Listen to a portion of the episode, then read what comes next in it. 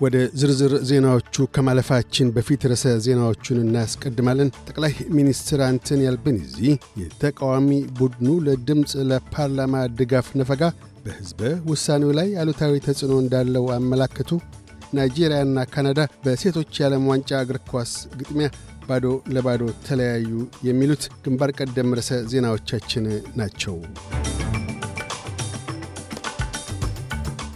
ጠቅላይ ሚኒስትር አንቶኒ አልቤኒዚ የተቃዋሚ ቡድኑ የነባር ዜጎች ድምፅ ለፓርላማን የመቃወም ውሳኔ በመጪው ሕዝበ ውሳኔ ላይ አሉታዊ ተጽዕኖ እንዳለውና ሆኖም የፌዴራል መንግሥቱ ያንን ለመመከት ስንዱ መሆኑን ገለጡ። ጠቅላይ ሚኒስትሩ ይህን የገለጡት የይሁን ድጋፍ 41 ፐርሰንት የአይሁን ድጋፍ 48 ፐርሰንት መድረሱ በተነገረበት ወቅት ነው።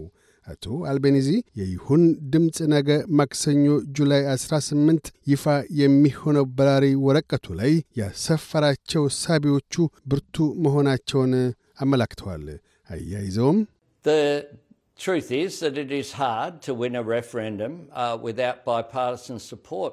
እውነታው ያለ ሁለትዮሽ ድጋፍ ሕዝበ ውሳኔን ማሸነፍ አዋኪ ነው የሚሆነው ይሁንና ፒተር ዳተን አቋም የያዙት ሂደቱን የሚከውነው የፓርላማ ኮሚቴ ከመቋቋሙ ቀደም ብለው ነው ብለዋል።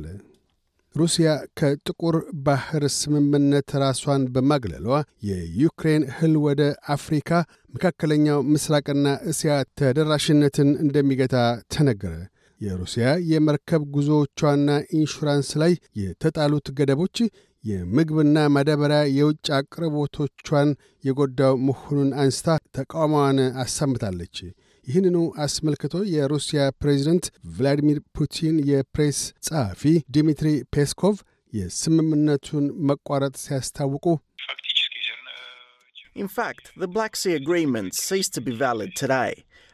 በእርግጥ የጥቁር ባህር ስምምነት ሕልውና አክትሟል። ቀደም ሲል የሩሲያ ፕሬዚደንት እንደተናገሩት ቀነ ገደቡ ጁላይ 17 ነበር። ሩሲያን አሳስበዋት ያሉት የዚህ ጥቁር ባህር ስምምነት ከፊል ጉዳዮች ግብር ላይ አልዋሉም። ስለሆነም የስምምነቱ ግብራዊነት አክትሟል ብለዋል። ይህንኑ የሩሲያ የጥቁር ባህር ስምምነት የማክተም ውሳኔ ተከትሎ የጀርመን መንግሥት ቃል አቀባይ ክሪስቲያን ሆፍመን ሩሲያ ስምምነቱን በተቻለ መጠን እንድታራዝም በመንግሥታቸው ስም ጠይቀዋል። ይህ በእንዲህ እንዳለም የዩክሬን ፕሬዚደንት ከጠቅላይ ሚኒስትር አቢይ አህመድ ጋር ትናንት ለመጀመሪያ ጊዜ ባካሄዱት የስልክ ንግግር የሩሲያ ከጥቁር ባህር የእህል አቅርቦት ተነሳሽነት ራሷን ማግለል፣ የባህር ቀዘፋን መግታት፣ የዩክሬን ወደብና መሠረተ ልማት ላይ የቦምብ ድብደባ ማድረስን አንስተው ተናግረዋል። አቶ ዜሌንስኪ በስልክ ንግግሩ ወቅት በዩክሬንና አፍሪካ አገራት መካከል የግንኙነት መድረኮችን መፍጠር እንደሚያሻ አንስተዋል። አያይዘውም የኢትዮጵያ ድምፅ፣ የአፍሪካ ኅብረት ድምፅ፣ የመላው አፍሪካ ድምፅ ለእኛ ጠቃሚ ነው ብለዋል። ከዚህም በተጨማሪ ሁለቱ አገራት ሉላዊ የሰላም ጉባኤ በማዘጋጀት ላይ እንደመከሩና ፕሬዚደንት ዜሌንስኪ ጠቅላይ ሚኒስትር አቢይ ዩክሬንን እንዲጎበኙ የጋበዙ መሆኑን የፕሬዚደንቱ ጽሕፈት ቤት አስታውቋል።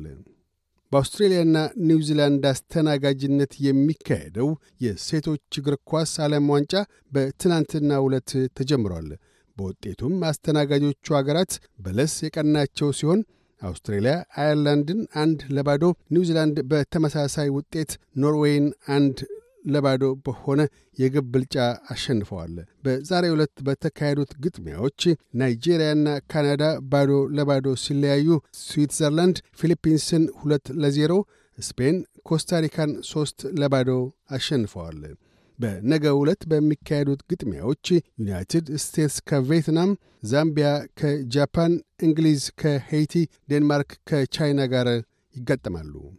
ኩዊንስላንድ ለሁሉም ነዋሪዎች ነፃ የጉንፋን ክትባት እንደምትሰጥ አስታወቀች። ክፍለ አገሪቱ በዚህ ዓመት 54400 ነዋሪዎቿ በጉንፋን መያዛቸውን አስመዝግባለች።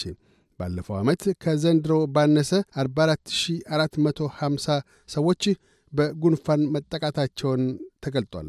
ነፃ ክትባቱ የሚሰጠው ከጁላይ 22 አንስቶ እስከ ኦገስት 31 ባሉት ጊዜያት ውስጥ መሆኑን የኩዊንስላንድ ፕሪምየር አነስቴዥያ ፓለሼ አስታውቀዋል።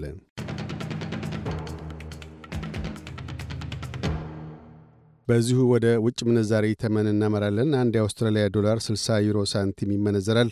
አንድ የአውስትራሊያ ዶላር 68 የአሜሪካ ሳንቲም ይሸርፋል። አንድ የአውስትራሊያ ዶላር 37 የኢትዮጵያ ብር ከ17 ሳንቲም ይዘረዝራል። ቀጥለን የነገውን የአውስትሬሊያ ዋና ዋና ከተሞችና የአዲስ አበባን አየር ጠባይ ትንበያ እናሰማለን። ፐርዝ ደመናው ይገልጣል። ዝቅተኛ 7 ከፍተኛ 19። አድላይድ የካፋል። ዝቅተኛ 7 ከፍተኛ 14። ሜልበርን በከፊል ደመናማ ይሆናል። ዝቅተኛ 7 ከፍተኛ 15። ሆባርት ለከፋ ይችላል። ዝቅተኛ 5 ከፍተኛ 15። ካምብራ ማለዳ ላይ ውርጫማ ሆኖ ረፋዱ ላይ ፀሐያማ ይሆናል። ዝቅተኛ መቀነስ 3 ከፍተኛ 13። ሲድኒ በአብዛኛው ፀሐያማ ይሆናል። ዝቅተኛ 8 ከፍተኛ 17። ብሪስበን ፀሐያማ ይሆናል። ዝቅተኛ 10 ከፍተኛ 21። ዳርዊን በአብዛኛው ፀሐያማ ሆኖ ይውላል። ዝቅተኛ 21 ከፍተኛ 33። አዲስ አበባ ነጎድጓዳማና ካፋያማ ይሆናል። ዝቅተኛ 11 ከፍተኛ 19።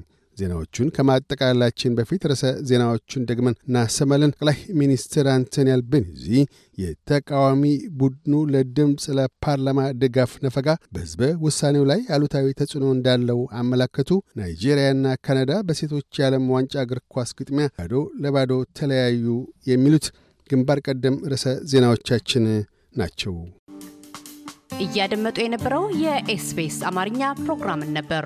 የፕሮግራሙን ቀጥታ ስርጭት ሰኞና አርብ ምሽቶች ያድምጡ።